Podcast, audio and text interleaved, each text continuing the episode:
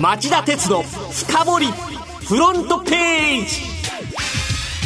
皆さんこんにちは。番組アンカー経済ジャーナリスト町田鉄です。皆さんこんにちは。番組アシスタントの杉浦舞です。さてパワハラ防止を義務付ける法律が水曜日に成立しました。働きやすい環境を整えることが狙いで企業にパワハラの相談窓口設置や再発防止策作りなどを義務付け悪質な企業の名前を公表することになります。成立したのは労働施策総合推進法女性活躍推進法など5本を改正する法律です。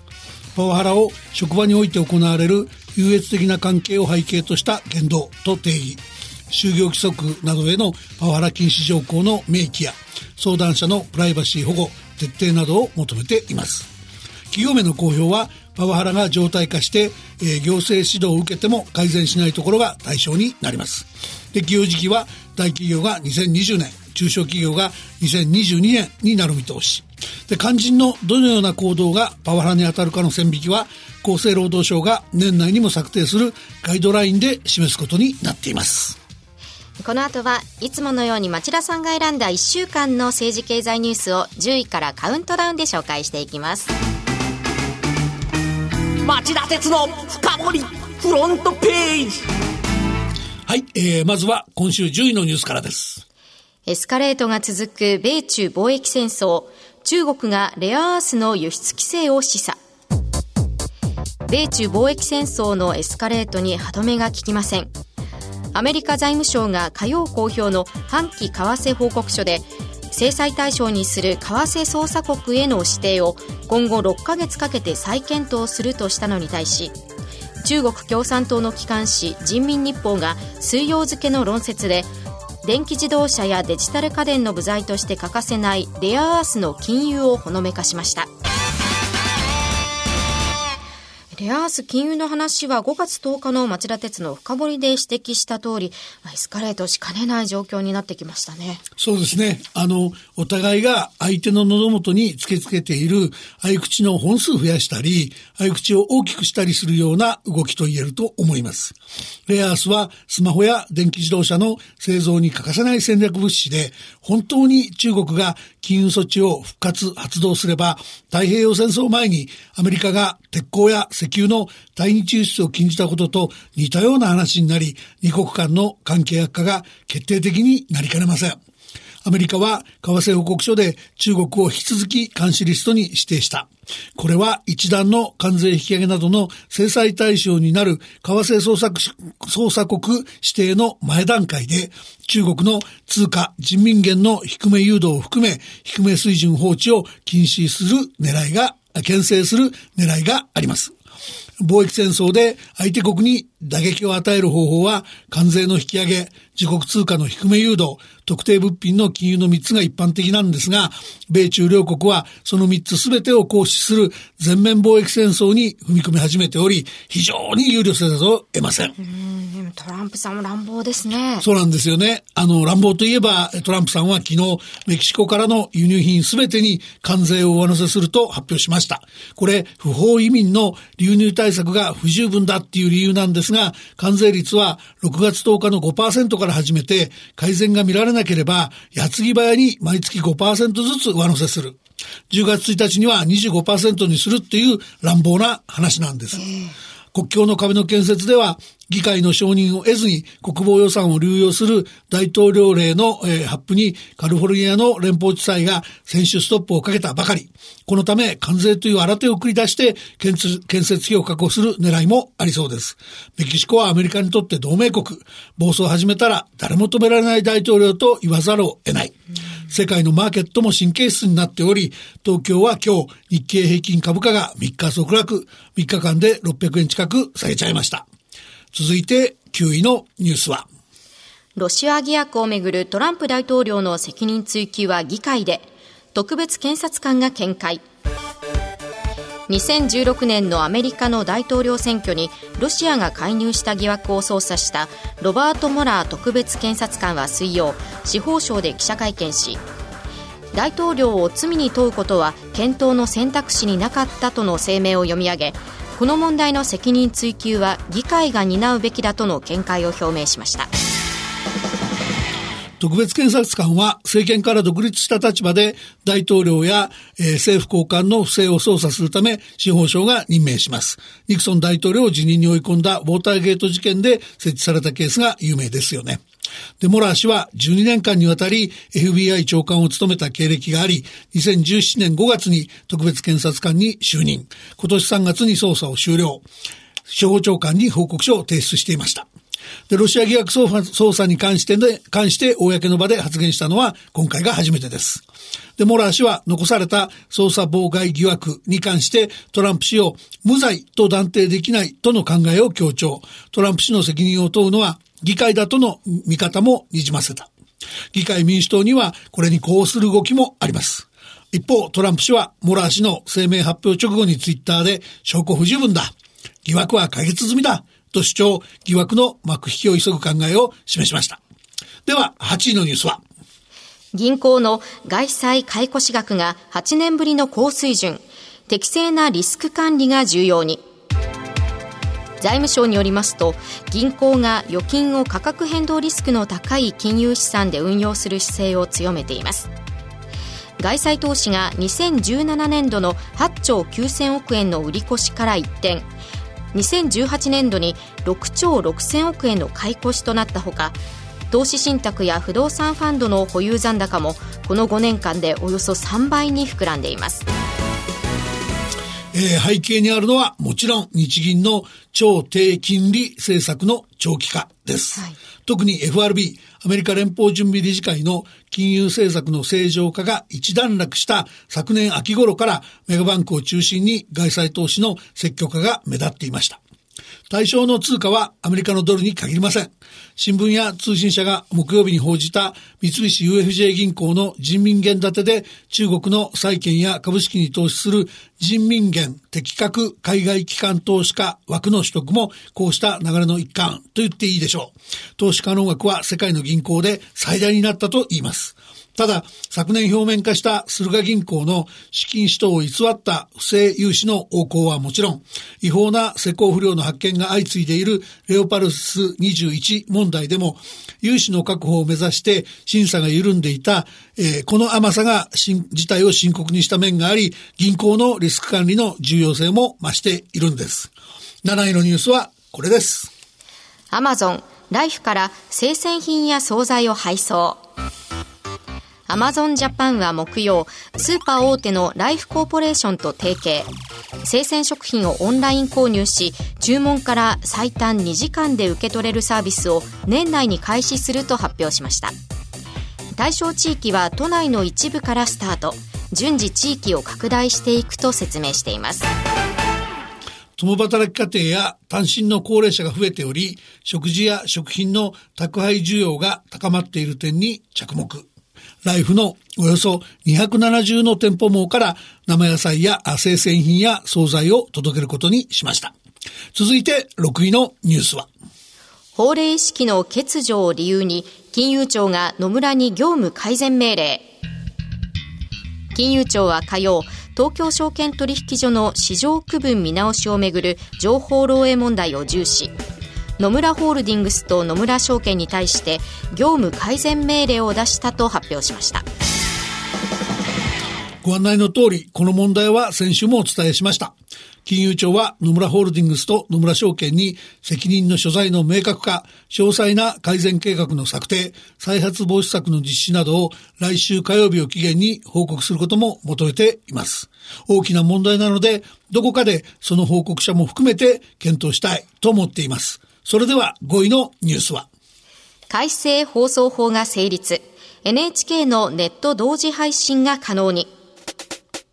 NHK の番組すべてを放送と同時にインターネットで配信できるようにする改正放送法が水曜国会で成立しました。NHK は今年度中にネット配信を始める方針です。携帯電話市場では 5G ネットワークの構築構築準備が進んでいます。今回の法改正が合わさってユーザーの利便性が向上するだけでなく新たな正気が訪れるかもしれません。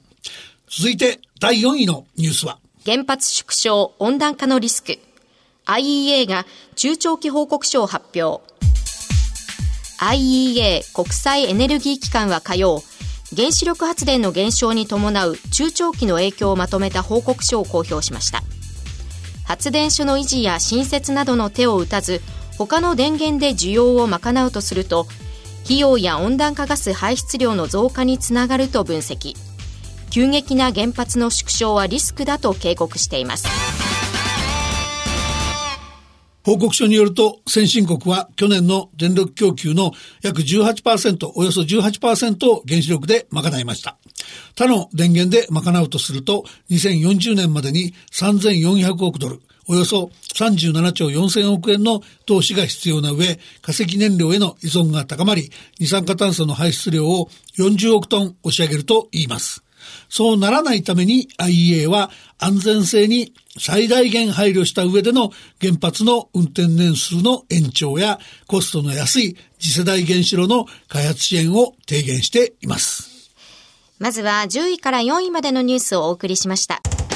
町田徹のふかぼりフロントページはい、えー、では第3位のニュースはこれです。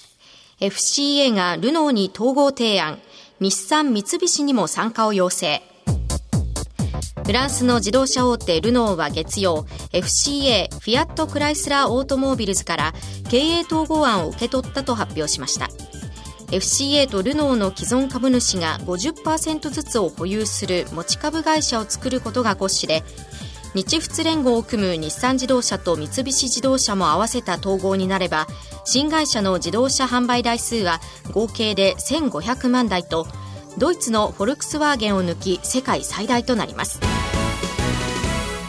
実際に日産と三菱も統合に含まれるのでしょうか？まあそこがポイントの一つですよね。えー、まあ、まあ今更行かない、込まないってわけにもなかなかいかないと思いますけど、だけどまあとにかく日産と三菱は水曜日のルノーとのトップ会談で、えー、統合協議を進めることへの賛同を求められ、えー、決断を迫られています。で、今朝の情報では FCA のジェン、ジョン・エルカン会長が、えー、日産と三菱のトップに直接会って説明したいとの書簡を送ったことも明らかになっています。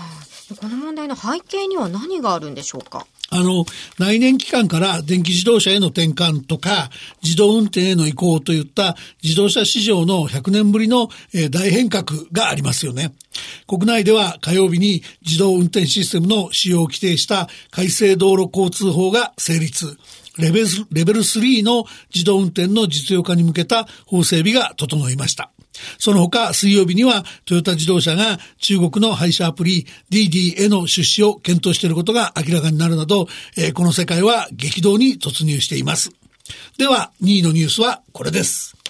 トランプ大統領、来日中に貿易交渉の8月発表発言で日本に圧力。先週土曜日から4日間にわたって令和最初の国賓として訪日したアメリカのトランプ大統領は日米2国間の経済面での最大の焦点となっている貿易交渉について多分8月には我々は何かを発表できるのではないかと思うと述べて日本に早期合意を迫る一方アメリカ大統領として初めて海上自衛隊の自衛艦に乗り込み日米間の軍事同盟の強固さを世界にアピールしました。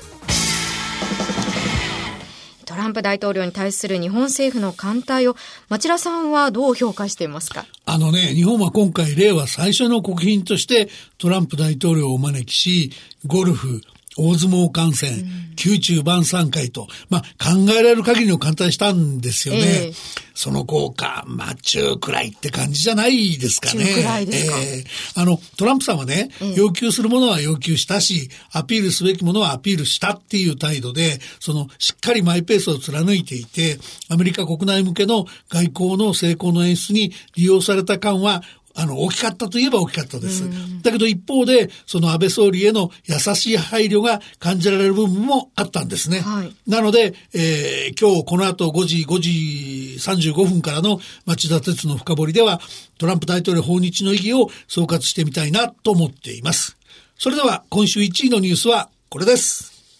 デジタル法人課税の新方式、来月の G20 で基本方針の採択目指す。新聞や通信社の報道によりますと G2020 カ国地域諸国が6月8日と9日に福岡市で開く G20 財務大臣中央銀行総裁会議でデジタル経済に対応する新たな法人課税の基本方針での一致を目指して調整を続けています。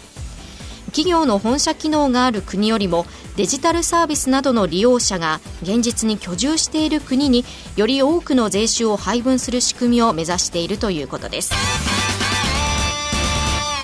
法人課税の新方式が課題になる背景には何があるんでしょうか？あの、現在の国際、国際課税ルールですね。これ原則、今、工場とか支店などの拠点ごとの利益をもとに課税額を算定するので、あの、GAFA、アメリカの Google とか Amazon.com とか Facebook とか Apple のような、ああいう巨大 IT 企業は、ネット経由でサービスを展開して、その工場とかしてないので、納税義務を逃れられることが珍しくないんですね。で、このため歳入不足に陥ることが懸念されている国も多くて、2020年の最終合意を目指して新ルール作りが進められています。で、議論は G20 の指示により OECD 経済協力開発機構で進められてきたんですが、利用者がいる国に、えー、税収を配分しようよという点では、主要国はすでに大筋一致しているので、うん、えー、それでこれを基本方針だということで合意しとこうっていうのが今回の G20 のアジェンダですね。将来課税ルールはどういった内容になるんでしょうあの、おそらく国ごとの売上高とか利用者数のような指標に基づいて各国が税収を分け合う仕組みを検討することになると見られます。例えば、全世界で15億人を超えると言われる利用者を持つ Facebook の場合、ヨーロッパに2.8億人、北米に1.8億人、アジア太平洋地域では5.7億人の利用者がいるんですけども、えー、従来は低税率国のアイルランドに利益や納税をほとんど集中させてました。で、これは、えー、新ルールの導入でもっと利用者のいる国々に分散されることになりそうなんですね。ただ、細部の制度設計次第では IT 企業以外にも大きな影響がありますし、あの、各国の利害も大きく、あの、絡みますから、基本方針では一致できても、具体的な制度をめぐっては、またいろいろと調整が難しくなることも予想されます。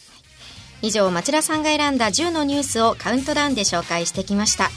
さてこの後5時35分からの町田鉄の深掘りはトランプ大統領訪日の意義を総括してみたいと思います。題して異例ずくめのアメリカ大統領訪日。得をしたのは日米どっちだ？です。